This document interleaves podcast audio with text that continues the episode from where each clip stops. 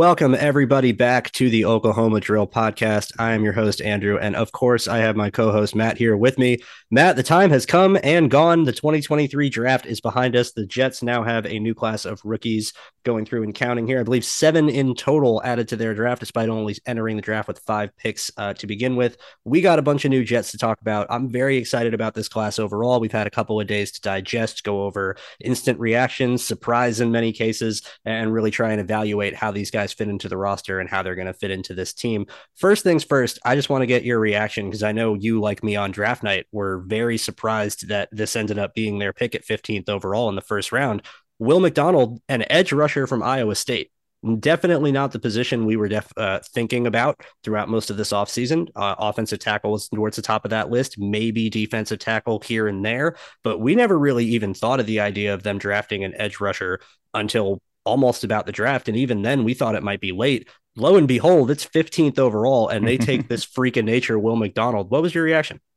Uh, I was first a little surprised. Well, actually, not really that surprised because I feel like even before the draft, we're like, you know, what's the most like Jets move ever? Take an edge at at 15.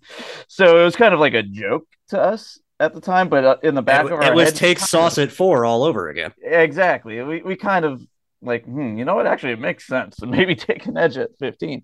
Um, so I was a little surprised, but at the same time, not surprised at all. Uh, and the fact that we went with Will McDonald just makes so much sense uh, because of what he can do. I had a late first, early second round pick uh, grade on him, uh, mostly because I felt a lot of his game was projection projecting him to what we would use him as, which is what Saleh even said in the call with him, is a wide nine edge rusher.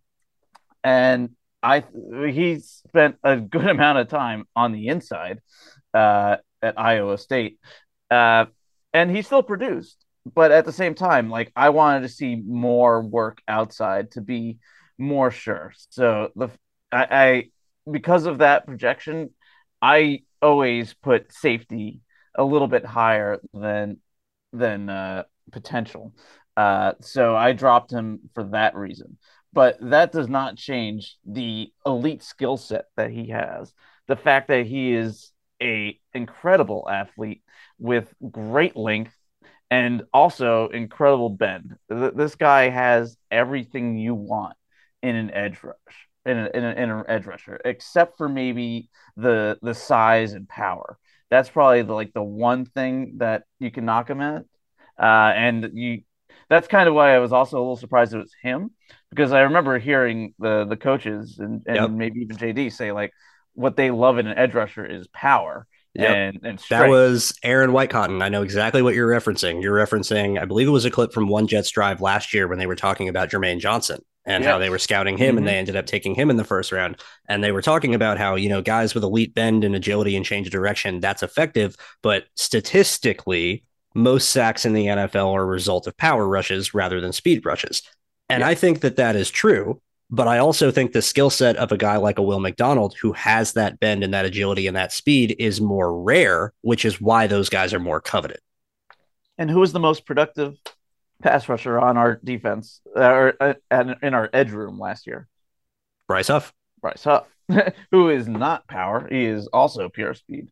Uh, and also the the idea of the sub packages now with Will McDonald and Huff as both our our bookend edge rushers uh, is kind of a scary thought. the the mm-hmm. I uh, good luck to the defenses. You're going to have to chip and double team these guys, and great that that leaves and uh, leave Q one on one. Leave Q one on one.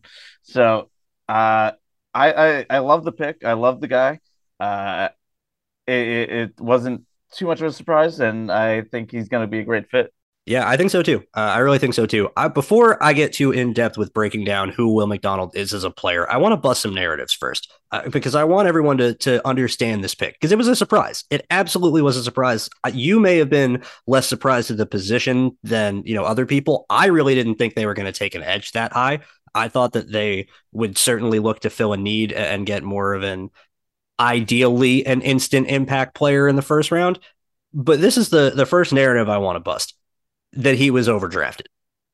And let me tell you why that isn't the case. Matt, we've spent a long time for these last couple of months leading up to this draft, making one point very clear to everybody in a different sense of the Jets don't have as many draft picks and this class is lacking star talent. So let's not be expecting 2022 all over again. But this was a draft that didn't have a lot of blue chips. This was a draft that didn't have a lot of elite of the elite, gold star. You know, they are going to be a Pro Bowl candidate from day one and be one of the better players at their position in the league eventually type of guys. There wasn't many. There was maybe three or four at, at different positions. And after that, you know, there was guys that had some amount of question attached to them. Even the quote unquote best, most talented safe player in the class, and Jalen Carter had a bunch of off-field mm-hmm. questions to answer. So there was this is not a class where there's all of this talent that was just waiting to be had ahead of Will McDonald. The guys that were rated after the top 10 were a lot closer in actual grade to the guys that were in the 40s than they were to the guys in the top 10s. And that's where people are getting lost with this. This class was deepest and always was deepest in rounds two to four. The back half of the first round, when teams, and we've talked about this before, Matt, too.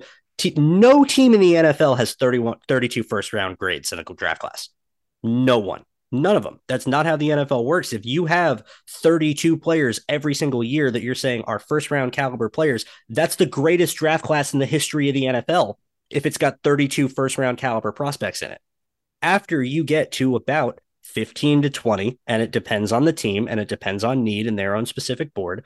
Once you get that far out of the first round, the grades of where people have on varying boards are all over the place. You could have a guy like Will McDonald, for instance, who on the Jets board was likely one of the 15 best players available because if there was anybody else available that hadn't been picked in the first 14 picks, knowing the Jets, they probably would have taken that player. So we have to assume that Will McDonald was at least 15th overall on their board. Another team could have had him 22. Another team could have had him 37, depending on scheme, depending on how they fit. But the difference in quality of player is not as drastic as many people are making it out. I've heard a lot of people saying they took a guy who was mainly projected to go in the second round. Yeah. Okay. In a class, in a draft class that doesn't have many first round caliber players. So some guys that are second round, quote unquote, caliber guys are going to be pushed up and go in the first round. And conversely, you're going to have guys that are way better than they should be going further in the draft because you have a lot of second and third and fourth round rated players. As we saw with this class, as we move on further down the board, some guys get pushed down and go later than they should. It happens both ways. Will McDonald ended up 37th overall on my final board, which is about a high second round pick based on my grading scale. He was a solid second, leaning towards the the high second round, fringe first round territory in a weaker draft class. But then you have to look at his skill set, like we were talking about earlier. That bend, that explosion, that ability to dip and and make corners eh, short and, take away an offensive tackle's ability to stop you is very rare and very valuable. And if you're looking at it from the sense of instant impact, would a, there's no guarantee a first round offensive tackle would have even started for the Jets as much as we all wanted to believe it, as much as we were all on board, and I'm not going to sit here and be a revisionist and be like, oh, you know, it wouldn't have been a right move. There was a guy worth taking, and I, on my personal board, there was, you know, I probably would have went offensive tackle. Dawand Jones's character concerns came out of nowhere and he fell, but before the draft, I didn't know any of that. I would have taken him at 15 and I would have been happy with it. But we can sit back now and say, even still, Mekhi Becton's there. He's expected to probably be the starting right tackle. Duane Brown's back for another year, started most of last season, expected to be and back healthy. again and healthy. So there's all these other guys that could have been in place. There's no guarantee that was going to start. You know what is going to make an impact this year when the Jets have a lead and their defense forces a third and nine, and you can put Bryce Huff and Will McDonald on either edge. That's oh, going to make an impact. That's going to be felt year one. That's going to be something that helps this team win right now. This is much more of a win now pick than I think anyone realizes. I think everyone's thinking they have so many edge rushers that he's not going to be playing that amount of snaps. So be it. The moments that are the brightest, the moments that are the most important, Will McDonald is going to be felt. And I 110% believe that. I don't have any issues whatsoever over how high this guy was drafted because he's an absolute freak athlete. He fits a, a the arguably the second most pos- important position in football behind quarterback. It's guys who get after the quarterback quarterbacks, pass rushers, pass blockers. Those are the three most important things in football. edge rushers right up there, and a dangerous guy who collects sacks in bunches. That's even more rare. I- I'm not I'm not feeling whatsoever that this guy was overdrafted. I think it was a perfectly fine pick. I think for the Jets board, for what they want, for what they value, knowing the quality of this draft class, Will McDonald going 15 this year is a heck of a lot better than Will McDonald going 15 in some other years. This was nowhere near as big of a reach as people were making it out to be. Yeah, I like something you said there, how when we need him on the field, he will be there. Uh, because I've seen a lot of people saying, hey, if he's only getting like 16 uh, percent of the snaps in the air, Yeah, on the surface, that doesn't seem like a lot for a guy, right? That you're but taking. What snaps are he in for? Exactly. And how important are those snaps? Exactly. Think about Huff on that that uh mm-hmm. that last drive against Buffalo. Like that was one of the most important series uh, in the game to seal the game, and he was there and he made him his presence felt. Uh, so yeah, it, if he's only showing up at 20, 15 to 20 percent of the snaps, uh, great, because you know what? I trust that he's going to be in a position to make a big impact when he is on there. Uh, and with our edge rush in general, I think of it as a group. Uh, so where you're going to have the, the guys that aren't really producing, they're going to get less snaps in productive uh, scenarios uh, and the the more uh, impactful guys are going to get those snaps. Um, and it's just as, if that edge rush is is hitting quarterbacks in waves, like like uh, Saleh keeps saying, if those waves are hitting, then the unit is doing their job, and the rotation is working. Hundred percent, hundred percent. I couldn't agree more. Let's dive into McDonald a bit as a player on the field, because uh, I think we've been through the narratives let's talk about this guy in his actual game. First things first, you have to make note, like you mentioned earlier, and Robert Saleh also mentioned, he played really out of position at Iowa State. Iowa State runs a, a very unique defense. It's a 3 3 5, meaning three defensive linemen, three linebackers, five secondary members and they're usually in a stack formation where you're going to have the three defensive linemen. You're going to have Will McDonald being a defensive end who's going to be either a five technique or a four eye who's going to be head up over an offensive tackle or slightly inside of him. You're going to have a true nose tackle at the center. You're going to have another defensive end again in that four eye or five tech alignment right out over uh, ahead of the offensive tackle, not to their outside. You have your three linebackers behind it, Mike and two outsides kind of shaded to the outside of those defensive ends, your secondary behind that. Will McDonald got very, very few opportunities to be a true edge rusher. He was playing a position that guys play when they're normally like 285 or 290 pounds. I mean, this is the same sort of uh, play style for Jets fans to understand to make it easy. This was what Muhammad Wilkerson did, like in 2011, 2012, 2010, where he was a five technique he was head up over the offensive tackle. He wasn't out wide. He would have to play the run, stack and shed from both ways, either inside or outside, keep gap contain, use his length, and didn't get many opportunities to just build up speed and try and go around the corner. Neither did Will McDonald. But when he did, he was virtually unblockable. And I think it's really, really impressive that this dude had, I think it's 34 career sacks. He's the all time sack leader in Iowa State history by a wide margin and he wasn't even playing in a scheme that let him rush. He wasn't even playing in a scheme that let him really get after the quarterbacks, and he still had 34 sacks. So, what is this guy going to look like? Like the Jets are going to do with him when they kick him out to the edge and they let him use his speed, use his bend, use his rush moves. He's got a great spin move. He knows how to hit some inside counters every now and again.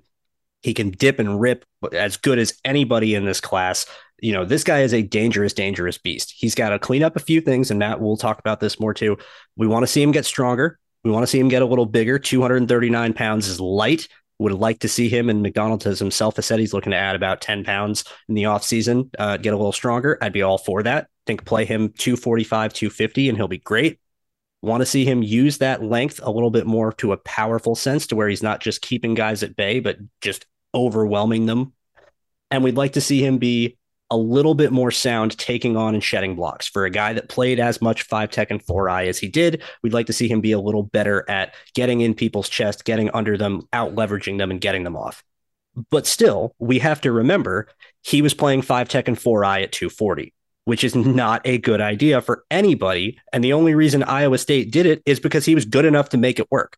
And that's how they ran their defense. So I'm really excited to see this guy get into our system and get unleashed in the way that I think he is going to be unleashed when his only job as a rookie is going to be okay, it's third and eight, go get the quarterback. That's it. We'll we'll teach you everything else next year. For right now, year one, you just get after quarterbacks, and I think he's going to do a dang good job at it. Oh, absolutely. I remember when I was going through defensive tackles, uh, just in my uh, draft coverage, just going through them, and I was like, "Oh, defensive tackle, Will McDonald. Let's check this guy." I'm like, "What? this guy is nothing. He's a twig. How are they playing him at defensive tackle?" And then I watched him play. I was like, "Wow, he's actually doing a decent job." Right. And, and it's not great. It's not perfect, but at 240, it's way better than it should be. Absolutely, and it, it was truly impressive what he was able to do, uh, playing the position that he was asked to play. Uh, yeah, and I again just to reiterate what you said, this year is all about playing with your new weight, getting used to that, getting your legs under you, getting an understanding of the defense, and really just uh, just getting after the quarterback. That is his main primary goal: kill the quarterback. Yeah, I can't wait to see it. I, am really excited for this player. It was definitely a surprise at first. I'm not going to sit here and pretend that my jaw wasn't dropping the second I saw the tweet come in saying the Jets select Will McDonald at 15th overall. It surprised the heck out of me. You didn't see anybody anywhere in any sort of mock draft that covers the Jets or otherwise that had them taking Will McDonald in the first round.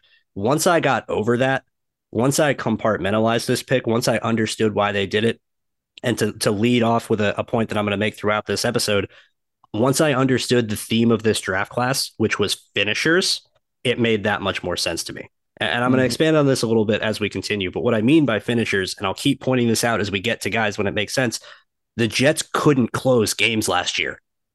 They couldn't.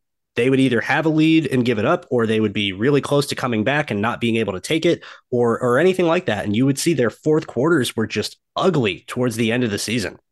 They don't want that to happen again.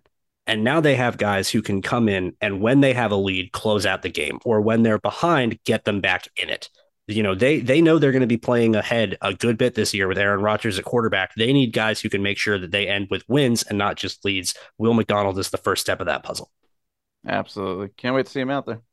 No, me either. I think it's going to be great. Moving on, second round, number 43 overall. The Jets took a center in the second round at 43, as we all expected, but it was not John Michael Schmitz, the media mm-hmm. darling and darling of Jets fans alike. It was Joe Tippmann from Wisconsin. And Matt, I'm going to let you lead off here, but I- am going to tell the people I am so happy they took Joe Tippmann. I would have taken him over JMS for the Jets. I mean, I every year I always make my picks before JD picks, and I had my choice of centers as well, and I went with JMS. I am always I keep saying over and over again I'm a, I'm a fan of safety, and I just saw JMS as the safer pick, the the higher floor, and the guy that can step in year one and be the guy uh, in a year that's very important with Aaron Rodgers and the uncertainty of what happens after this year. Uh, so I thought having the safest center was the safest pick. Uh, and Tippmann, he's got the highest ceiling by far out of all by these far. centers. Uh, if he hits his ceiling, he there isn't a question that he's going to be the best center in this draft, if not maybe in the league. Uh, but he, I thought that he had a considerably low floor as well. You have the height issue, which will directly come in conflict if uh, he gets into a leverage battle. Uh, if he gets high in his pads, those uh, squatty defensive tackles are gonna lift him up and and send it back. So I was a little concerned with that. Uh, there's the offense that he came from, which was very run centric, uh, and he had very few uh, true pass sets as as a center. So I thought that him getting used to to that at the next level would also be a little bit of a shock. Uh, so I liked him more as a guy to have on the roster uh, for maybe a year or, or half a year just to be able to get used to NFL speed and working within our system to to really you know get his feet under him and and work towards that true potential.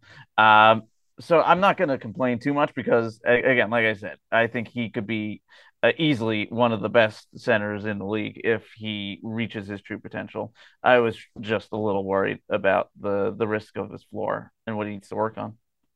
Yeah, and that risk is there. And I'll be the first to admit it. And I said myself when we were breaking down centers a handful of weeks ago that one of my biggest questions with Tippmann was his offense and the fact that Wisconsin is so run heavy and his opportunities in true pass sets where he's having to hold up in pass protection for two and a half to three seconds. We didn't get to see as many of them. But that was the knock. It wasn't that he was bad. It no. was that we wanted to see more. It was that he isn't he isn't as experienced as other guys in the same area. It's not like he was getting smoked it's not like he was giving up pressures and sacks left and right. If anything, I thought he was a pretty dang good pass blocker. And the only thing was, can this hold up in an NFL passing offense as opposed to when you're Wisconsin and you run 75% of the time and guys are playing the run and they're not pass rushing as hard? Are you going to be able to hold up? But I have some some newfound information that I got on Tippmann after he was drafted that's that's really giving me a lot of hope and a, and a lot of thought that he's going to be better right earlier than we may give him credit for. First and foremost, he's only a two year starter, which is counterintuitive to everything I was saying, saying, uh, how is this going to help him? But it makes a lot of sense when you realize that he was only a two year starter at Wisconsin and he did all of their protection calls from day one and was great at it. They trusted him in his first start at Wisconsin at center to say, okay, you're the center. You you got the green dot or the offense or whatever. You're setting the protections, and he did that the rest of the time he started games at Wisconsin. And I don't remember seeing Wisconsin give up many free rushers. I don't remember seeing Wisconsin have a lot of sacks given up on on twists or stunts or anything like that. I remember their pass protection when they did throw being decently sound, at least on the interior. Joe Tippmann's a big part of that. Next, he was taught by a pro lineman his whole life. In fact, a guy who used to be a Jet, if I'm remembering his name correctly, it's Jason Fabini, mm-hmm. former Jet, taught Joe Joe Tippmann how to play football from the time he was about seven years old up until he went to Wisconsin. Oh my goodness, that's awesome. that's incredible the amount of guys that don't get that exposure, that don't get that that person to lean on. And now I'm sure because it seems like he, Tippmann and Fabini are still close. They still, it's not like this is a former person he used to talk to. Now he's going to be in the league. Now, if he's trying to learn a playbook or now if he's trying to understand a front, he has somebody he can call on the phone that isn't some new teammate that he knows that he's known for years that he can trust to bounce ideas off from, to learn from. I think this guy's going to start as a rookie. I Saleh has already said it's an open competition between him and McGovern, and in my brain, I heard Tippmann starting because I, I don't, I can't see a world in which McGovern is so head and shoulders better than Joe Tippmann that it makes sense to start him. Because even if they're even, you start Tippmann so he gets the experience. Even if they're even, you start Tippmann so he starts getting used to the league. He starts getting chemistry with the guys he's going to be next to because this guy is going to be your future center. If it's not this year, it's definitely next year. He is going to be your starting center. And most importantly for this team, and why I said I am glad for the Jets they took him over JMS. First and foremost, his mobility is insane. It's absolutely insane. He didn't have enough athletic testing due to injuries. Uh, I believe he had a minor surgery in the offseason that held him out of testing. He didn't get an RAS score because he didn't have enough testing. But if he did, it would have been probably 9.5 or higher it would have been with his size factored in as well and how much RAS is influenced by size, being a six six center and being as mobile as he is, he might have been a 10. I mean, this is a a world class athlete at the center position. And for the Jets in their zone scheme, they need guys who can get out and move. They need guys who can get out in space, who can be quick off the ball and seal on reach blocks and get upfield and get to linebackers. And I think we're going to see some new, not just zone concept runs as well. I think we're going to see more pin and pull this year because they're going to have a center they know they can trust to get around the edge. They're going to have a guy, just imagine a pin and pull concept with Tippmann and AVT coming at you. Mm-hmm. I, I mean, good night, linebackers. So I'm I love this pick. It is one of, if not my favorites in the entire class. I think Tippmann is more advanced than even we gave him credit for because of his offense. And I think he's going to do a better job than expected starting as a rookie. And I think this guy is going to be our Alex Mack by year three. I love this guy. And you know, it kind of uh, falls in line with our first pick, too, where they went with the pure potential and talent. Yeah. Uh, and a guy that they know that he's got what it takes. It's more of of him showing it on the field in in an NFL uh, context. Uh, and he's going to get that chance. And I think he's gonna he's gonna thrive. Uh, I hope it's sooner rather than later. Uh, everything that you said, his background, his coaching, uh, his just genetic makeup, just uh, just kind of fits a guy that is going to take a little less time than more time to really get up to speed and to be where we need him to be. Uh, and we're going to need him to be it fast because this league is not forgiving, right? If no, if teams see a weakness, they're going to exploit that weakness over and over again until he can fix it. Uh, and we can't afford that with uh, our time constraints Mm-mm. and the Aaron the Aaron Rodgers clock that's ticking. Uh, so we, the, yeah, it's risky, but at the same time, it could be a major payoff. Yeah, I think it will. Uh, you had mentioned similar to Will McDonald, they went with the potential and the athlete. The Jets had the highest average total RAS of any team in the NFL out of this draft. They are the Not only surprised. team. They are the only team in the league to have all of their drafted players average to an RAS above nine. I'm not sure if you could find it, but uh, I'm pretty sure we're probably near the top in the last couple of years. I think it is right up there as well. Again, I would have to know. I'd have to go back and look at specifically every pick. But under Joe Douglas, Joe Douglas loves athletes, and that is that is nothing nothing new or new information to anybody. They should know that.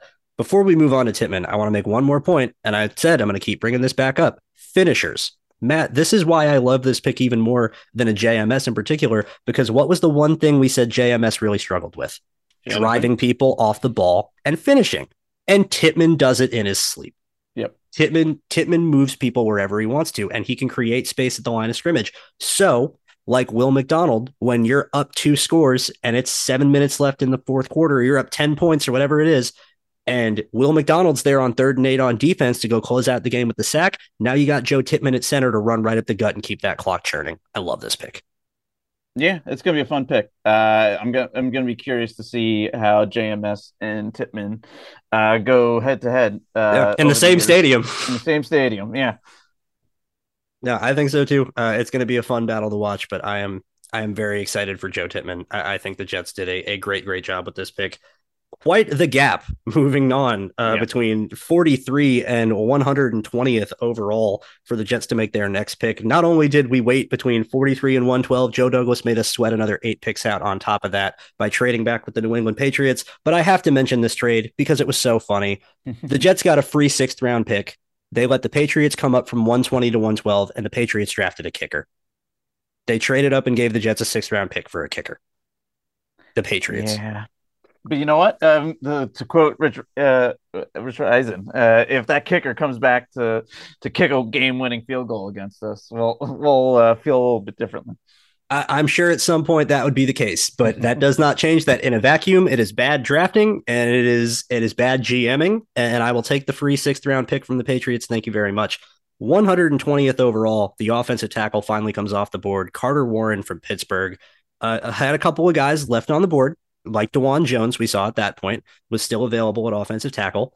Um, I think if I'm remembering correctly, uh, Jaelyn Duncan was available as well. But I am so I was uh, yeah, I am out. Was. I am the biggest anti Duncan guy in the world. So I would have been that would have been an F minus pick for me if they would have taken Jaelyn Duncan in that spot. Carter Warren, again, athlete again, prototype size, prototype athleticism, six foot five, 300, and I believe he's 12 pounds, 35 plus inch arms, 34, 35 inch arms, serious length to him as well. Played at Pittsburgh for three straight seasons, played mostly at left tackle, spent some time at right tackle as a junior, uh, but not too much. Mainly played on the left side, started on the left uh, at left tackle as a true freshman, played there as a sophomore. His senior year, he gets hurt and tears his meniscus three, three or four games into his senior year. And that kind of led him down the board. He didn't get as much testing. And obviously, we saw he fell to the fourth round. But I think if this guy was healthy, he's a top 75 pick. And to get that guy in round four at 120, to fit a position of need eventually, even if it's depth, even if he may not, he, he probably isn't going to start as a rookie. I would bet against that. But even if it's depth that you desperately need, having another guy that can come in and be an offensive tackle that's sound in pass protection and a road grader in the run game, I, I'm I like this pick a lot. Warren needs to work on his balance. He needs to work on keeping his pad level low. He needs to work on. I, I don't want to say you don't always want to flash your hands early and make the first strike, but I like offensive linemen who get up on dudes and make contact. I don't like passive blockers. I, I want you to be aggressive and I want you to get your hands on early and control the rep. I'd like to see Warren be a little more aggressive in that sense. But there is a really good baseline of a floor here. And for a guy that's probably not going to be expected to see any playing time year one to just learn and get depth, you got guys like Duane Brown to learn from. You know, I, I like this pick a lot. I think there's a chance, I'm not going to say for sure, but I think there's a chance that he could be our future starting left tackle. Uh, I'd say there's a good chance about that too. Uh, along with the the things that you said that he needs to work on, uh, I want to add some a better punch. Uh, he seemed a little passive with his punch too. He'd, he'd much rather try, try and just get his hands out he's a, there. He's a hand him. catcher. He's a hand he's... catcher, not a hand puncher. Uh, and I'd love to, yeah, more aggression there, just oh, and a little bit more power. Uh, but he does everything pretty well uh, between his movement skills, uh, his ability to mirror, uh, his uh, pass blocking. I would say is a little bit better than his his run blocking. Uh, but you know what? He's going to have time to to work on that. Uh, hopefully he he's we don't see him at all this year. If we don't see him at all this year, that's a good thing. Uh, yes. And then come next year, uh, Brown will most likely be gone. Uh, we'll see what happens with Becton. Uh, so yeah, he he'll get his chance then uh, to to really show what he can do. Um, and yeah, I think the fact that we were able to get him in the fourth round is yeah, pretty much a steal. Uh, I saw him with the early third round grade. Um, but I mean, yeah, so the fact that he dropped here is, is was was really good. I took uh, Antonio Johnson in my draft uh, just because I couldn't pass on my number two safety, uh, even with his testing was down. But you know what? I, I that's a lesson learned for the, the years to come. If you see a guy with a really bad rascal score, it's most likely not going to be a JD pick. Uh, no. So the fact that he lasted that long uh, shouldn't have been too much of a surprise to me. Um, but you know what, Warren in, in this spot and with the need that we had because we definitely needed more depth. Uh, there's a lot of question marks at the offensive tackle position. We have Max, who's coming back of blood clots. Uh, you have Becton, who's been out two years, even though he's in the best shape of his life. We just turned down his uh, fifth year option. Uh, so he's going to be playing for that contract this year, but still a question mark. You have Brown, who's getting up there in age, uh, just played entire year with uh, his rot- rotator cuff. Uh, so question mark, question mark, question mark. Nothing but question marks here. Uh, so we needed more bodies there that we can kind of turn to when the times get tough. Uh, sure, there's AVT, but everything kind of shouts that they want to keep him inside at guard. Mm-hmm. Uh, especially going back to Tippmann, uh, they how they said you know what? We're not really worried about him because he's going to have guys like Laken to his left and AVT to his right. And that's what's going to help his development. So it, everything sounds like they want to keep AVT in uh, and really bolster their uh, on the their depth on the outside. And Carter Warren definitely does that. Yeah, it absolutely does. Uh, and like you had said, you know, guys with a low RAS are probably not going to be Jets under Joe Douglas. So are guys with character concerns. Mm-hmm. So are guys that that don't love football, and that's why they didn't take Dawand Jones. Plain and simple as that. Dawand Jones has better tape than Carter Warren. I'll die on that hill. But Dawand Jones went in round five because there's weight questions and there's questions about how much he's dedicated to playing the game. And teams just watched what happened to Mekhi Becton, who didn't get his fifth year option picked up today, who is now going to be, who is playing on now in the last year of his rookie deal and is going to be an unrestricted free agent next season. Teams are scared and and if that's if your concerns are coming out that heavily that you have that you are six foot eight 370 pounds give up five pressures in a season and have the longest wingspan ever measured at the combine and you go round five it's got to be some good concerns there. And that's the reason joe douglas wasn't going anywhere near it. So carter warren on the other hand seems to be perfectly clean. There isn't anybody they drafted that has any sort of question character concerns. Seems like guys that love football and play hard and that's joe douglas and robert saleh to a t. It's not surprising yeah, no, not surprised at all. Uh, hopefully, uh, we'll see uh, him pay dividends in in the years to come. Yeah, we're all hoping we will see how it progresses. I think it's going to be interesting to see where they try and play him because he's played so much left tackle. He's only played a handful of snaps at right tackle across a couple of games as a junior, and, and for the rest of his four three plus years, uh, if you count his injured senior season, but the rest of his career he was a left tackle expecting him not to play year one. I wonder if they see about giving him this year to switch. I, I wonder um, if I, I wouldn't personally. I'd keep him on the left side if it was me, but it seems like the Jets don't have any regard for history of where guys played. They they will play their offensive linemen wherever they think they should. Yeah, I mean, where we haven't really had the luxury of kind of putting people out true. position and just having them learn. They we've been forced to throw people left, right, uh, inside, outside. So it's it's been kind of crazy times. Uh, so hopefully the injury bug is behind us on the offensive line, and we can finally kind of settle in with guys in positions uh, and kind of find where they're most comfortable and use that going forward to really build out our depth chart for the years to come. Yeah, whether it's on the left side or right side, you know, having Warren in the building and having a situation where you know he probably isn't going to have to start as a rookie and can learn and get situated wherever it decides, wherever they decide he's going to be, that's a good situation to be in. Absolutely. All right, Matt, it is time. This is my favorite pick in their entire class. 143rd overall running back is Israel Izzy Abanikanda from Pittsburgh, another Pittsburgh Panther teammate of Carter Warren. This dude had no business going at 143. None. Absolutely none. Everyone that was listening to this show knows that when it comes to running backs, my guy was Eric Gray out of Oklahoma. He ended up going a handful of picks later to the Giants. Again, funny how guys that we talked about and argued your favorite center goes to the Giants, my favorite running back goes to the Giants. Um, Jets take both those positions, but other guys. Um, Eric Gray is the opposite of a Abanikanda in that Eric Gray is I'm going to make you miss, I'm going to juke you, I'm going to you know burst up field, I'm going to cut, I'm going to run through you with power, I'm going to run through your arm tackle, and then I'm going to get to the second level and you're going to catch me because I run four six. Izzy Abanikanda is a legit. I don't care what his pro day testing was. I know from his tape and what I have seen, he is a low four three runner. He might be high four two. He is. I will. I will put money down today. He is faster than Breece Hall. If the two of them raced, Izzy wins. I guarantee it. That level of speed is rare. That level of speed at running back is rare, and that level of speed at a running back who's five foot ten and almost two hundred and twenty pounds is even more rare. I didn't think personally, Matt, that Abanikanda was going to be available when the Jets would be looking to take a running back. That's why my guy has been Eric Gray because I loved his tape. I had him rated highly, and everyone in the world was telling me he's going to go round five, and he did. That's where I thought they were going to target their dude. But holy hell, Izzy Abanikanda is like 80% of Breece Hall. And if you can get 80% of Breece Hall at 143, run the card in. Run the card in. I mean, we talked so long about why they might draft a running back and how they needed insurance and how they had to have another guy not only to spell Breece Hall and keep their running game effective, but not rush him back from his injury.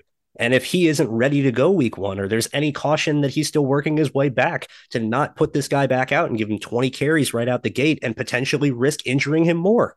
Having another guy like an Izzy that has the same level of speed and has the same level of size to where it's not just a small guy and you breathe on him and he falls down. Having another guy that is, like I said, 80% of Brees Hall is ridiculous for the Jets backfield. They don't have to worry about their running game anymore. Uh uh uh, not whatsoever. Even if Breece Hall isn't ready to go week one, Izzy fits this scheme. He can run the exact same plays. He can still rip off yards in chunks. He can take plays to the house in a flash. He can be a weapon in the screen game. He can be a weapon in the passing game. It, the Jets just got another Breece Hall. Not quite to the same level. Again, Breece is, you know, a very, very unique back, and he went a lot higher than Izzy did for a reason. But when you're talking about guys to back up a Breece Hall, you couldn't have built a better backup to Breece Hall. And the Jets got him at 143. I'm and, and last but not least, you lose Ty Johnson. Ty Johnson gets released with with a non-football injury or something, and he's no longer on the team. That's your running back three now gone. So now your running back depth chart is Breece Hall coming off seven games in a torn ACL, Michael Carter in his second year, who looked like a completely different player, and a former undrafted rookie in Bam Knight, who played well in a few games, but is still an undrafted rookie. And it's still gonna it can't be fully expected to be, oh, your Breece isn't ready. We don't trust Carter here. Bam, go take everything off. Bam started because they ran out of running backs last year. They called him, they called they traded for James Robinson first. Yeah. You know, they they tried to fill in other bodies. And as much as we like Bam and think he's going to be a part of this team, Izzy is the better RB2. And to get this guy at 143, uh, this is an A plus plus plus plus pick for me. This dude, no one in this Jets draft class outside of maybe Joe Tippmann is going to have a bigger impact for the Jets year one than Izzy Abanikanda. He is going to be a force to be reckoned with. The pairing of him and Breece Hall is going to be electric. I love this player. I love this scheme fit. I love where they got him. This is their best pick in my mind. Um, all right. I, I tell me why I'm crazy. I, I don't think you're crazy. Like we first the position, uh, grabbing the running back. We both agreed that was something that we needed. Um, it, it's really hard to like argue against him because he is a home run threat every single time he touches the ball. Uh, that speed kills, and it kills constantly, and you see it in his tape. Uh, he does that one cut, and boom, he's gone. Uh, and then you just have people grabbing at his ankles and and coming up empty. So it, it's he's a fun guy to watch. Uh, I wanted a little bit more power though. That's that's what I thought we were really lacking. Uh, is a guy that we can kind of use as our third down back. But then, yeah, you're right. It, it's it, it's he feels a little bit more of a need as just a running back too, because there are those question marks with uh, Carter and his, his, he's coming off a bad year, uh, and Bam Knight who flashed here and there, but it, overall is an undrafted free agent. Uh, so yeah, his speed uh, is is absolutely needed. His ability to take it to the house and be that big play threat uh, is something that we need behind uh, Hall. If Hall is not ready, because as good as Carter can be his rookie year, and if he gets that back, uh, I don't see the same playmaking ability. I see a guy that can make people miss a lot, uh, and can really make something out of nothing. But at the same time, I don't see him as the home run threat every single time he touches the ball. Uh, Bam, he's another guy. He just he's a hard runner. Uh, he's faster than than he timed, uh, and he's got some some power to him. Uh, but at the same time, it, he doesn't really put it all together in a package that screams home run threat. Uh, he does not have that speed. Uh, so yeah, he's kind of what we really need, even if it's not what I was particularly looking for. Uh, because yeah, we, we still have these question marks. Uh, so really, I, I probably should have been more on board with him, uh, because the the safe pick is to back up what we need most, which is a playmaker. Yeah, and I agree. I mentioned it too. We wanted that guy to have that power element when it's third and short, when they need to just get a yard, when the offensive line may not be holding up and blocking for them, guys that can create for themselves and get positive yards anyway. That's what we were looking for. But at the same time, you now have a guy that isn't just important on third down, he's important on first and second down too when Breece Hall's getting a breather. And and I think that's a, a really huge point to this. I'm going to read off their testing numbers, Matt, because it is scarily similar between Izzy Abanikanda and Breece Hall, to where this is not a when I'm saying 80% of Breece Hall, it is not a hyperbole whatsoever. Height, Izzy Abanikanda, 5'10 and 1 8, Breece Hall, 5'11 and 2 8. So slightly about an inch heavier. Weight, Izzy Abanikanda, 216, Breece Hall, 217. One pound heavier for Breece Hall. 40 is their biggest difference, and this is pro day 40 times. Uh, Izzy was clocked at a 445. Some teams had him as low as 429 off his tape, I am telling you guys he's 433 or lower. This is this is real elite, elite, elite speed. When he hits that open gear and he fully goes and turns it on, guys don't even come close. They they they they run in slow motion compared to Izzy. That is real, real, real speed. I think he's at least 433 based on his tape. Breece Hall, 439 in his testing numbers. So 445 versus 439 off a pro day. I think on tape, Izzy's even faster than that. 20 yard split, Izzy 253, Breece 255. 10 yard split, Izzy 1.5, Breece 1.52. Vertical, Izzy 41 inches, Breece 40 inches. Broad jump, Izzy 10 feet 8 inches, Breece Hall 10 feet 6 inches. It's dang near identical. It is, it, they're practically identical. The only major difference is that at a pro day, Izzy ran 445 and on tape, he's faster. but this is this is athletically a Breece Hall clone. And to get that at 145 is just amazing to me. And I'm going to bring up this point again, Matt. Finishers, when it's the end of the game, when you're up by seven, when you're up by 10, when you're trying to put a team away and you're trying to grind the clock out. And Breece Hall has been running rampant on a defense for three quarters and is tired. Now they have to chase Izzy too. Now you have a guy who's even faster than Breece coming in, who's going to be fully ready to go and not tired whatsoever against a defense that's chasing down one of the best backs in the league for the entirety of the game before that. Now you put this guy in the backfield too. Finisher, finisher. The theme of this draft was finish games, and they drafted players to do it. There are three guys that they took that are going to make an impact year one for sure. Tippmann, McDonald, Abanikanda. All three of them helped them finish games this season. If that is not win now football, someone tell me what is. Yeah, I mean, it's not gonna. It's not just the edge position that needs waves of talent to get those fresh legs on the field. Running back is most definitely one of those positions, and it's also one of the positions that gets hurt the most. So adding depth, as we saw, yeah, as we saw. So adding Abanikanda is is is absolutely a great pick. It really is. It, it, really, really is. I like I said, it's my favorite pick in the class. Tippmann is a, is a close second, but it's it's Izzy for me. Izzy's going to get busy, and I cannot wait to watch it. Moving along, 170th overall, acquired from the Green Bay Packers in the Aaron Rodgers trade. They sent 204 and got 170 back. They got a linebacker, which is definitely a position we thought they could add. Um, in linebacker, not many fans have talked about a smaller school player, Zaire Barnes from Western Michigan. Shout out Corey Davis. He's got another Mustang coming with him. This is another guy, Robert Saleh linebacker. About six foot three, 220, 230 pounds, mid four five speed. Uh, I believe he was the MAC Defensive Player of the Year at some point, or he was an All MAC uh, selection his senior year racked up tackles in bunches, played special teams. I think early he's likely to be more of a special teams player, kind of a backup, see how you fit along guys like Jamien Sherwood, Hamsah Nasirildeen, you know, the other sort of backups that we have. Uh, we know Quincy Williams is staying based on his new contract. We're based on money allocated. We know CJ Mosley is going to be there. So I don't see much of a, a way for this guy to get on the field year one if it's not special teams, but I think he could have a big impact there. And the one thing that I watched in the little bit of him that I've seen in these next uh, last couple of days since the draft, he's really good in coverage he is really, really fluid. His ability to flip his hips and turn and run really stood out to me. And I think that there is a, a, baseline there for him to continue to grow and continue to get better in that aspect. But to have the speed and the fluidity that he has, I mean, that's what Robert Saleh wants in his linebackers, and he's another one of them. Yeah, I'm going to be honest. I didn't watch a single bit of him before the draft.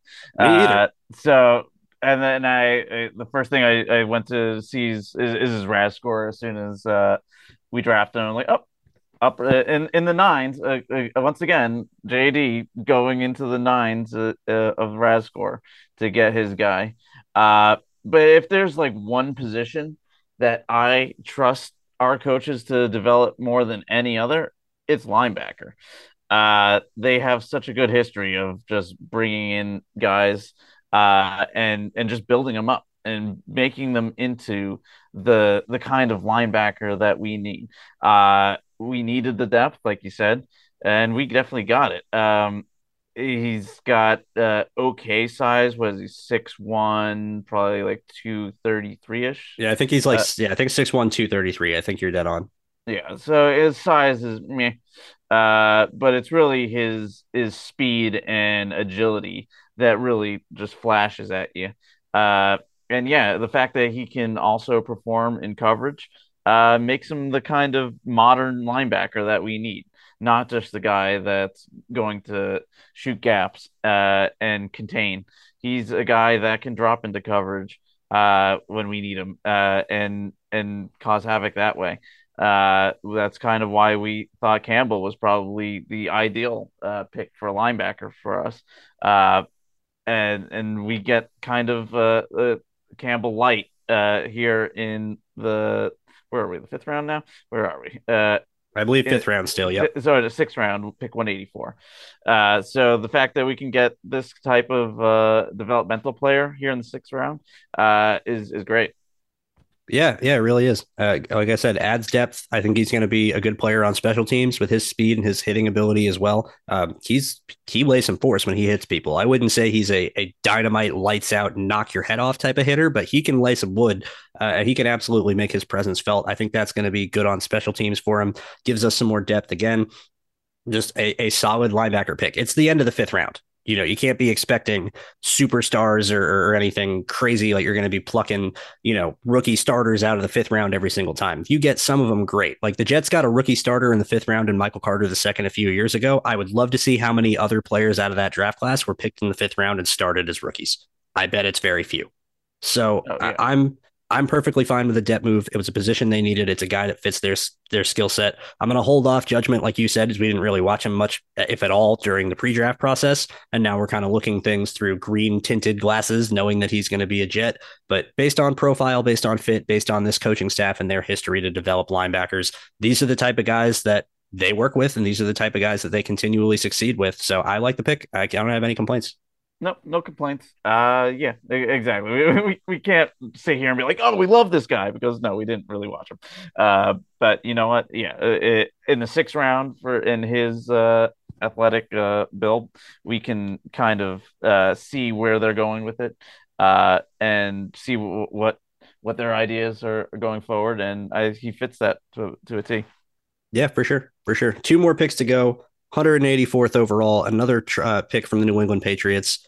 Jarrick Bernard Conver- Jarrick Bernard Converse, excuse me, definitely the most interesting name of the Jets draft class. A defensive back, and I'm calling him a defensive back on purpose because I don't even think the Jets know what he's going to be yet. But he is a corner slash safety who can play either. Who played four years at Oklahoma State, right? Oklahoma State. I'm remembering that correctly. Yes. Um, I couldn't remember if it was Oklahoma State or Oregon State. I get those two confused all the time. They both wear black and orange. It makes it so difficult. Drives me nuts. Um, Oklahoma State, four years. He's originally from LSU, or originally from Louisiana. What goes to LSU as a graduate transfer, plays his fifth year there, has a really solid year at LSU. Again, I think he was playing outside corner at LSU. He spent two years early in his career at safety at Oklahoma State, played corner a bit at Oklahoma State as well. I actually heard an interview with him where at in high school he started out at safety his first few years at high school and then went to corner again. Um, to end his career in high school and then did the same thing in college where he starts at safety and goes back. This guy is the most interesting player of their draft class. This guy has the this is the one guy where you can sit there and point and say of their last 3 picks end of the 5th round who's going to be a possible future starter. It's JBC. And it's JBC for the reasons that we talked about for a long long time on this show Matt. What do the Jets need in a safety? What do they want their free safety to do? What roles are going to be asked of them and what skill sets are required to execute that role? And the one thing that we kept coming back to over and over and over at some point, it's an inevitability. Those man guys are going to have to play man coverage. Yes, one on one man coverage. They're going to have to do it. They're going to have to be capable of doing it. Okay, so you draft a guy who's had multiple seasons at cornerback. That fits. Who's played safety as well and knows the other roles. That fits as well. Bernard Converse himself in the interview I watched with him sat there and was asked about, you know, you've played safety, you've played corner, do you, do you speak to that versatility? And he literally said, I think every defensive back should know how to play both. Like if you're a DB, you should be able to play both. Uh, okay, I love that attitude. I love that that's your mindset of it's not like I'm going above and beyond to do anything. It's no, I'm a DB. I should, if I'm good enough at safety, I should play corner, vice versa. No problem. I can do it. That's the point. Love that mindset, love that mentality. And you look at this dude's frame and athleticism.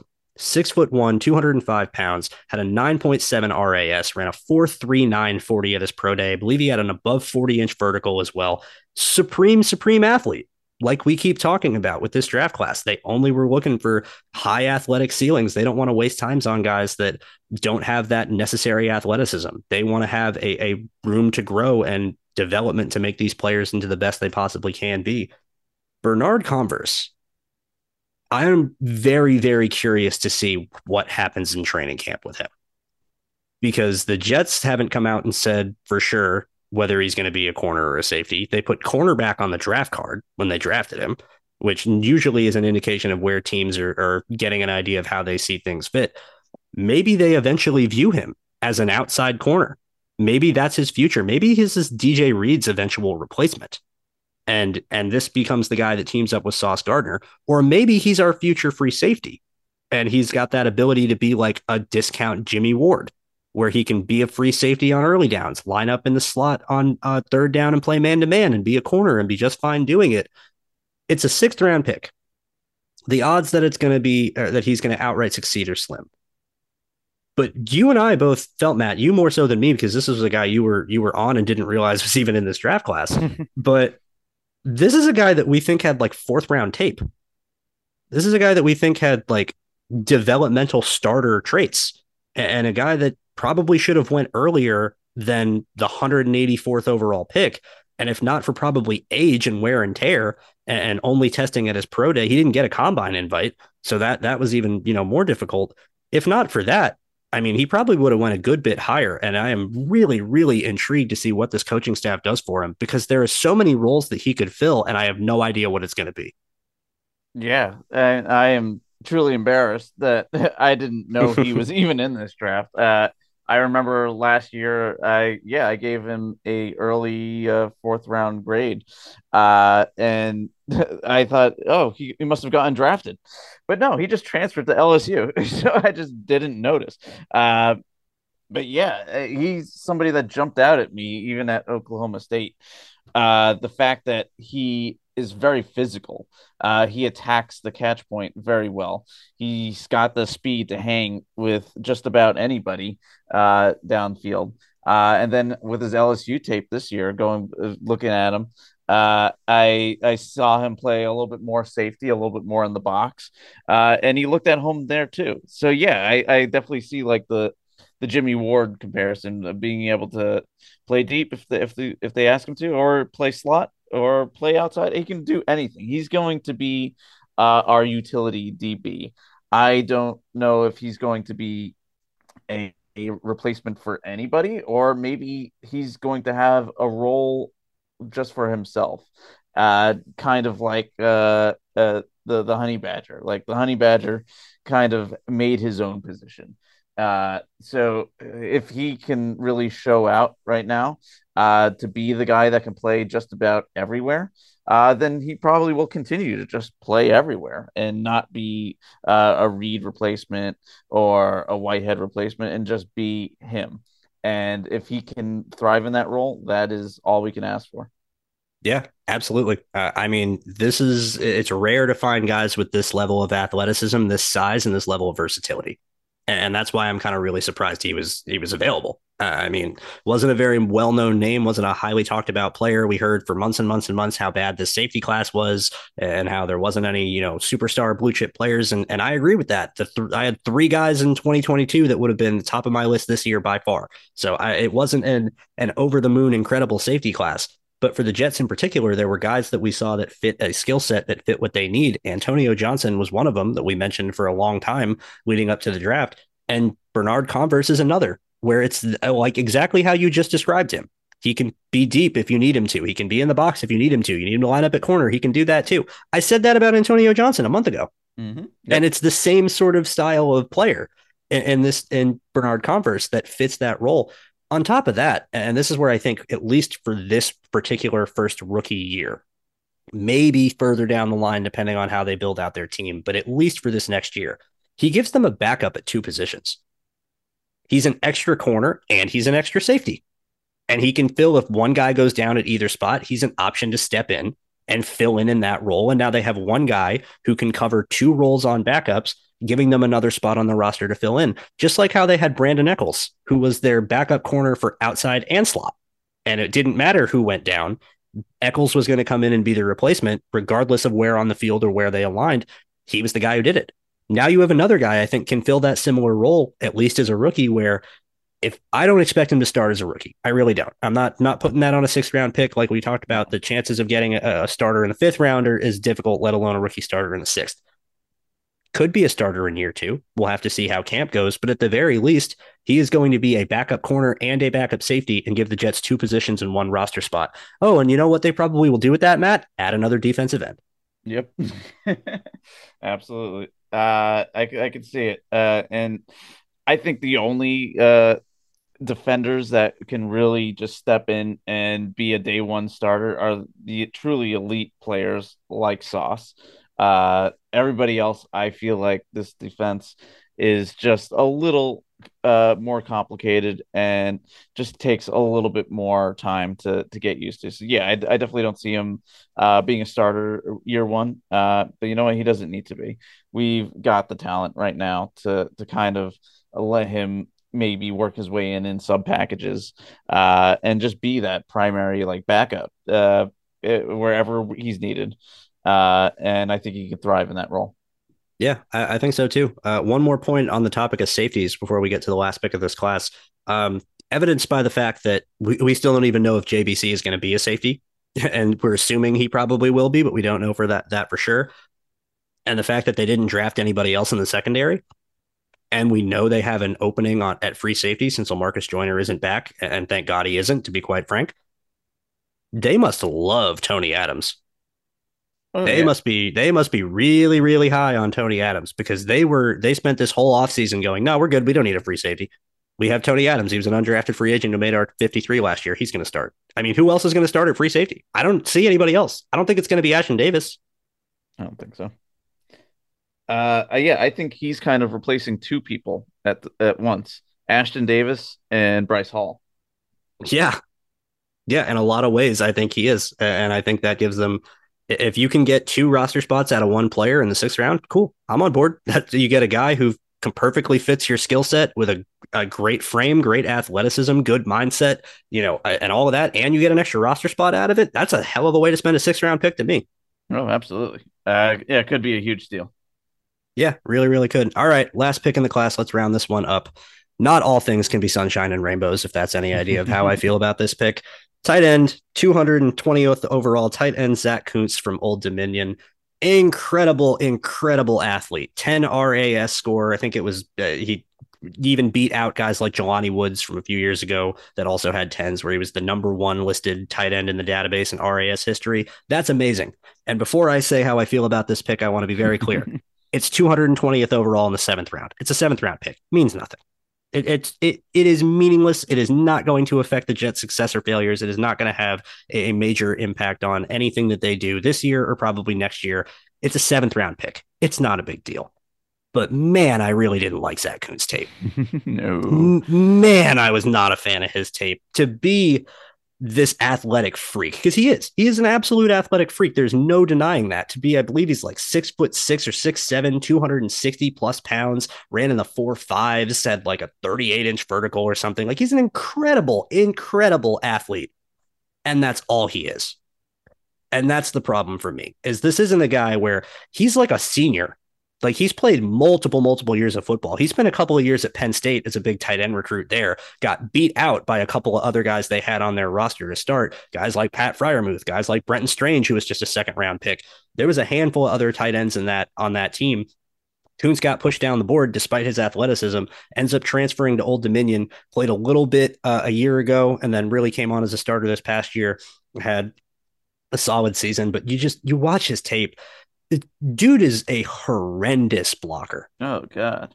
A horrible blocker. And for his size, he should be so much better. I remember texting you a handful of weeks ago, Matt, when before we were doing our tight end episode, and I was going back through the list of tight ends to get a refresher, and I watched Dalton Kincaid and Zach Kuntz back to back.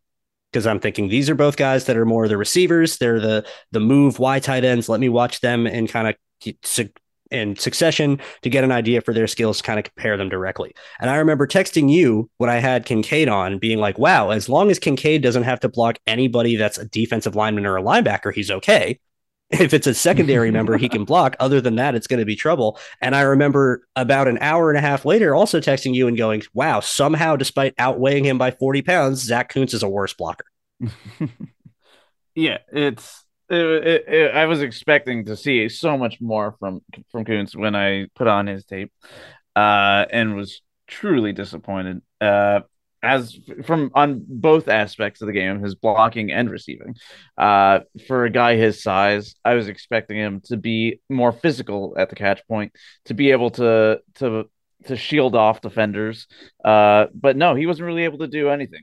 So this guy is nothing but potential. Let's let's leave it at that. Let, us Oh yeah, it's a project. It's a dart throw in the seventh round on athleticism, and this exactly. is what you do at the end of the draft. Yeah, yeah. You take these guys that are magnificent clumps of clay uh, that you can coach up uh, and we we've got a great tight end coach too that that I feel like can get a, a, great deal out of out of his players. So I think that Kuntz has uh, definitely the potential, and right now he is probably tight end four. I, I would say he's comfortably tight end four. Uh, maybe unless Yeboah comes out of nowhere uh, to develop into to somebody. Uh, I see Kuntz as as our tight end four. Uh, but you know what? We're, we're not going to ask him to really do much right now. He, if he even makes the the roster, I, I could see him also being stashed on the practice squad, uh, because right now he's got so much to learn to be a pro NFL tight end. Yeah, he really, really does. And I'm gonna I'm gonna call my shot. I don't think he makes the opening day roster. I think he will be a practice squad player. I, I think Yeboah. I think Yeboah beats him out because even Yeboah is a better blocker like significantly. And Yeboah used to be a wide receiver. And and he's and he has the effort. Kuntz, the one thing with him is the effort isn't there. The want to isn't there. With Dalton Kincaid, the want to was there. You could see that he tried. He got overpowered. He lost when, you know, he'd asked to be taking on a defensive end in the run game and he has to stand the guy up. He was going to give it his best shot. It wasn't going to work out very well, but he was going to try. I saw Zach Kuntz literally use his rear end to try and block somebody on tape, like box him out like he was a basketball player, and that was his backside reach block. to be fair, it worked. To be completely and totally fair, his guy didn't make the tackle, but that is like that's the only time I saw that this year out of a tight end to where I'm not going to get my somersault block. yeah, yeah. When he he had a rep, he had a rep for uh, he was on a split zone for split zone. I've explained this before, but I'll explain it again for people that didn't hear whatever show it was when I know I explained it before. That's when you've seen the Jets do this a lot. Where they'll, they'll have their five offensive linemen and they'll have the tight end in the backfield, like almost behind the offensive tackle. They'll usually have a running back on the other side of the uh, on the other side of the offensive line. So if the tight end is behind the left tackle, the running back is to the quarterback's right behind the right guard, right tackle. And a split zone is going to be when that tight end is going to come back against the grain towards the running back, towards the right. They're going to take on the defensive end that is there. The offensive line is going to move up forwards, do an inside zone path. They're going to take on the defensive tackle. Right tackle in this situation is either going to double team uh, the backside defensive tackle have the right guard move up to the linebacker, or the right guard's going to take the defensive tackle and the right tackle is going to move up to the linebacker. Either way, you're supposed to be creating a gap between the right guard and right tackle and the tight end coming across on this sift block, as it's known. Zach Kuntz tried to do a sift block against a safety from Virginia, I believe it was. And this like 5'10, 5'11 safety put him on his butt. Zach Kuntz had a running start and he put him on his butt. that that was like the rep where I was like, this is a problem. And and quite honestly, it's not just his blocking for me. And I don't want to make this a batch Zach Kuntz show because that's I'm not in the business of doing that. Guy's a Jet. I'm going to root for him. I hope he proves me wrong and becomes the best tight end in Jets history, truly wholeheartedly. But based on what I've seen, his blocking is is really really bad. His receiving skills, his route running, he can do it. He has the agility. Again, the athleticism is there, but the timing, the pacing, the technique, the tells he shows, the the extra steps when he's cutting, you know, that's an issue for me. He can track the ball decently well. He's got okay hands, but it's nothing incredible. I was expecting more after the catch, quite honestly, for oh, yeah. for as big and as and supposedly you would hope as strong and as fast. You know, I was expecting him to be a little more physical. Joe Douglas said in the draft call, in his draft call to Kuntz. You have all the traits to be a, great tight end in this league. And that is 100% true. He has none of the skill right now. And that's what you have to teach him. Yeah. I mean, I'm not, yeah, I, I don't want to bash him too much. Also, it, it, he's definitely has everything there. All the tools are there. Uh, it's now up to him. Can yeah. he put it all together? Yeah. And that's going to be the question. And color me uh, pessimistic I guess would be the word when you've had so many years at two different schools to put it all together and you still couldn't, and you went to a tight end factory in Penn State and couldn't be put it together. I'm I'm questioning this pick. I am, and I got to be honest about it. I'm not going to hold back. I'm not going to. Uh, it's I, I am questioning this pick from the sense of this was not a player whose tape I liked. but I get it. It's 220th overall. It's the seventh round. Joe Douglas said in his post draft conference, uh, press conference, that they got to that sixth, seventh round where they took JBC, where they took Zach Kuntz, their last two picks. They were looking for that quote freak factor. They were looking for guys that were incredible athletes that they can stash, that they can try and build up. And you take a dart throw at the end of the draft. It's a good strategy. Sometimes it works. Most seventh and sixth round picks you're going to throw in the trash anyway. You might as well get a guy with a ceiling to maybe turn into something. And this pick really, Matt, it made me think of Joe Douglas's, I believe it was his first ever draft with the Jets when they took Jonathan Marshall as their last pick in the class. Mm, yes. Who 9.99 RAS as a defensive tackle. Incredible, incredible athlete. I believe he was out of Arkansas. Incredible, incredible athlete. Had no idea how to be a defensive tackle had no clue what he was doing. I remember my exact words from our show breaking down that pick. It must have been 2021 then if we were breaking it down. Um, my exact words from that show and that breakdown were this guy has all the tools in the world to be an amazing defensive tackle, but he has no freaking idea what he's doing. That's Zach Kuntz, but tight end. Yeah. Uh, and if I remember correctly, I think he was stolen off our practice squad by the Pittsburgh Steelers. I believe uh, so. So you know what? we're we're we're getting guys that other teams want. So, and I think Kuntz would is also going to be a guy that if we can have him sit and learn for a little bit, teams are going to start to see, hey, if you put him on that practice squad, we're probably going to snipe him as well. It's certainly a possibility. Uh, I hope that he can develop enough to to be worthy of that. Quite honestly, uh, and I know he's got a long way to go, but the, all the talent is there. And for us, the end of a class when it's the seventh round, when it's 220th overall in a draft class that isn't that strong anyway, who else were you going to get that was going to be better? Who else were you going to get that is going to give you a shot at, at, actually fielding a seventh round pick that succeeds? That's why I'm not I'm not losing my mind over this at all. That's why I don't really honestly I don't even really care.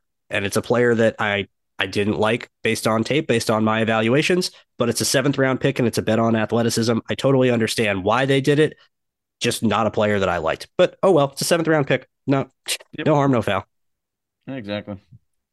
All right, Matt. That is the 2023 draft class for the New York Jets, all wrapped up in a bow. Like I said before, and I'm going to bring it up again, this draft was about drafting finishers. This was about getting guys to win you games when the game is close, when it's the end, when you have a lead and you need to put that other team in the dirt. And it's what the Jets couldn't do in 2022. And if they did it one or two more times, maybe they would have been a playoff team. You know what game, Matt? You know what game really just completely and totally flipped and became the theme of this offseason? It was Zach Wilson's benching in New England. Yeah. Their quarterback play was horrendous.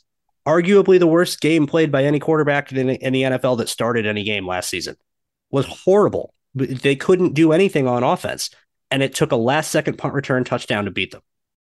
Need to finish they saw how last season ended and they said, we're going to do everything in our power to make sure that doesn't happen again.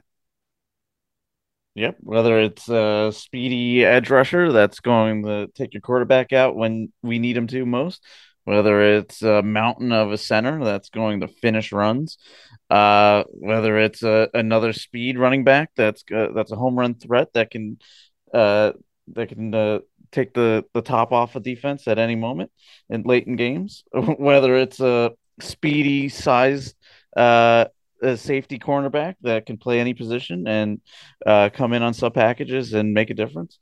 We, all these guys, they all have very similar traits to finishing. Yeah, and they're all great athletes, and you're never going to go wrong betting on athleticism, at least in my book. All right, that does it for us this week. Thank you guys so much for tuning in. I'm sure as this summer goes along, we will have more and more breakdowns to do of this draft class, get to know them that much better. Look ahead towards this next season that is due to be very, very exciting. I saw something today that said the Jets season ticket sales and suite ticket sales have jumped like 400% this uh, coming season with Aaron Rodgers now in tow. MetLife is going to be an absolute madhouse. I cannot wait to see it. Appreciate you guys for stopping by and tuning in. Matt, you know what to do. Uh, Matt, you can find me at Zazzy Jets. And you can find me at Andrew Golden underscore 17. Appreciate you guys stopping by one more time, and we will be back real, real soon. Bye bye.